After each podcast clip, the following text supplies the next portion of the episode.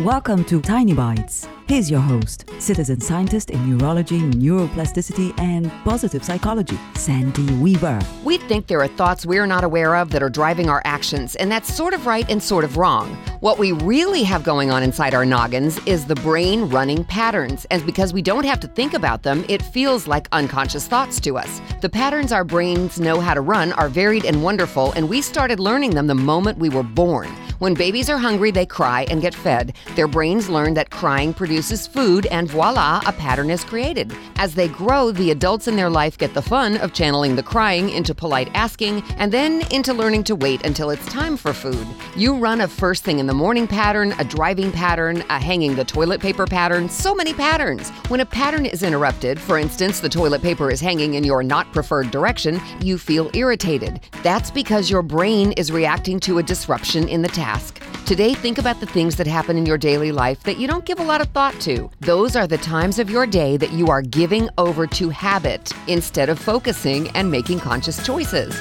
And conscious choices are where growth and fun happen. Subscribe to the podcast and share it with your friends. And there's lots more at centerforworkplacehappiness.com. Here's to your well being, one tiny bite at a time.